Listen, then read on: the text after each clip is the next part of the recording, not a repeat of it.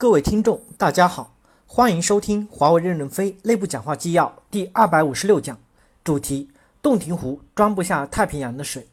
任正非在 IT 存储产品线业务汇报会上的讲话。本文刊发于二零一四年六月十九日。导读部分：华为 IT 产品线以云计算为契机，提供服务器、存储、虚拟化以及 IT 应用的系列产品，同时与 Intel、Intel、IBM。AC Central、CT Rex、CA 等三百多家合作伙伴携手，提供覆盖全行业的端到端 IT 解决方案，帮助客户构筑新建高效的 IT 平台，提高客户内部运营效率和业务效率。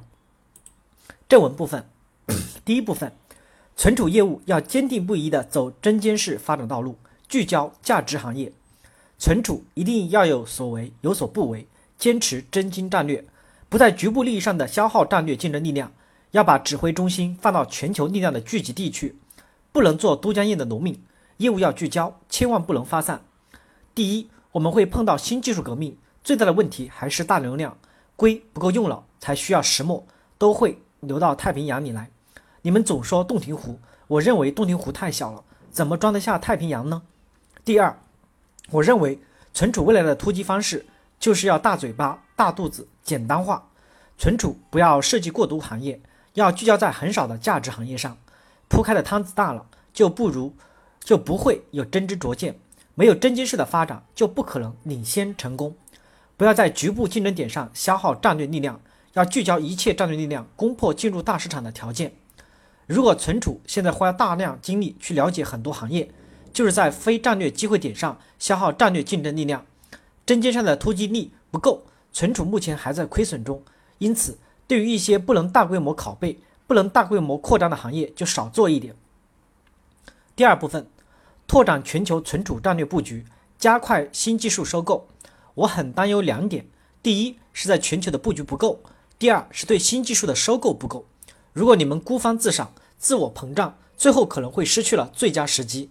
如果你们要做一个都江堰的农民，很快就会被历史所抛弃。现在法国也在建大数据数学研究所，法国巴黎研究所和俄俄研所工作性质是一样的。因为俄研所现在的优势在无限的算法上，有限算法目前处于起步阶段，可以尽快的增加一些预算投入。这些预算属于前瞻性的研究，我们可以让美研所小型化、分散化，重点发挥加拿大研究所的基础平台支撑作用，支撑五到六个人。科学家成立一个小的机构，在全美国分散布局。硅谷过去的快速发展，最主要的依靠芯片，除芯片外，还有其他的增长，并不是在硅谷。所以，我们要在最贴近增长的地方寻找优质的科学家。第三部分，华为要容得下世界级的人才，IT 存储要建立一支全面超越 EMC 的专家队伍。这个世界上，仅凭一个人是不能做到优秀的，要学会把一些优秀的人才用起来。就是要用好人家的介质，发挥好自己的关键点。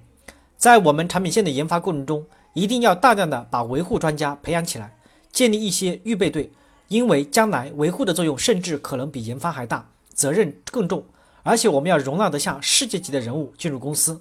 在商业系统里，空降兵很难成功，因为外来的一个管理者，他会遇到来自上甘岭的兄弟连，指挥不动他们；而科瑞家进来的，他遇到的都是方程式。没那么复杂的人际关系，因此科学家在华为能生存下来。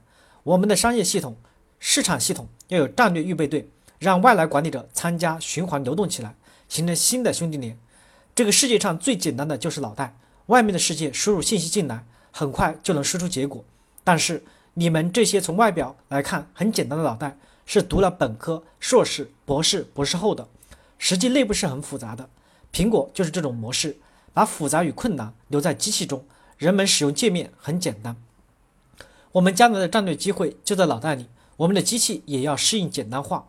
俄罗斯、法国、印度的数学人才很多，因此我们要增强这方面的认识和理解。我上次去俄罗斯研究所，要求他从无线领域进军有限领域。第一，我要求他们在无线领域的科数学科学家从七十人扩充到一百四十人，还要增加俄罗斯有限数学家的规划。第二。人员吸纳延伸到博士和准博士，不一定全部都是现成的科学家，因为我们不知道十年以后将碰到什么问题。十年以后，这些博士和准博士或许正好成长为我们需要的人才。我们在科学家人才领域不搞田忌赛马，存储的理论构建能力、科学家数量、核心能力要与 EMCD 比，要拿最好的产品与最好的企业比，要比业界竞争对手在数量上多、水平上高、能力上强。若你们赚不到钱，就不敢发工资，不敢发工资就招不到人，招不到人，业务不能发展，然后又挣不到钱，又发不了钱，最后你们就衰落了。所以你们要利用好公司内外部一切可利用的资源，而不是关起门来自己搞。加大前瞻性、战略性的投入，把握先机，构筑面向未来的技术及人才优势，能够持续的活下去，并且还能活得很好。第四部分，仰望星空，把握产业脉搏。我们现在要仰望星空，要有正确的假设，要用一杯咖啡吸收宇宙能量。未来要碰到石墨烯的革命，要碰到量子革命，要碰到全光构架构革系统。未来洞庭湖装不下太平洋。这样假设的情况下，怎么产生正确的思想？有了正确的思想，才有正确的方向；有了正确方向，才有正确理论；有了正确理论，才有正确的战略。